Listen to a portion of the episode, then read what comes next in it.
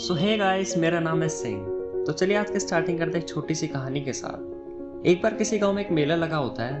वो जानवरों का मेला होता है, उसमें बहुत से तरह तरह के जानवर होते हैं, शेर होते हैं, हाथी होते हैं। तो सब लोग उस मेले को देखने जाते हैं। तो जब एक व्यक्ति उस मेले को देखने जाता है तो उधर वो एक हाथी को बंधा हुआ देखता है। वो बहुत बड़ा हाथी होता है साइज़ में, लेकिन वो एक छोटी सी रस्सी से बंधा हुआ होता है। तो ये सोचता है कि इतना बड़ा हाथी और इतनी छोटी रस्सी तो जाके जो हाथी का मालिक होता है, उससे पूछता है कि आपने इतने बड़े हाथी पे इतनी छोटी रस्सी क्यों बांधी है? अगर ये कभी गुस्सा हो गया या पागल हो गया तो ये तो इस रस्सी को तोड़ के सब कुछ खराब कर देगा, सबका नुकसान कर देगा, नुकसान पहुँचा सकता है किसी को भी।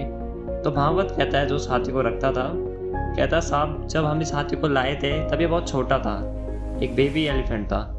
तो हम इस पर यही रस्सी बांधते थे, लेकिन तब इसके लिए ये रस्सी बहुत बड़ी थी। उस वक्त बहुत कोशिश करता है इसको तोड़ने की, पहले दिन, दूसरे दिन, एक दो हफ़्ते कोशिश करता है तोड़ने की, लेकिन नहीं तोड़ पाता।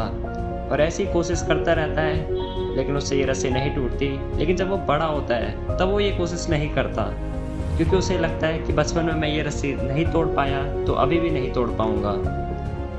सो से छोटी सी कहानी थी, इससे हमें ये पता चलता है कि हमें हमेशा ट्राई करते रहना चाहिए। अगर आज हमसे कोई चीज़ नहीं होती तो ज़रूरी नहीं है कि वो अगले दिन भी ना हो।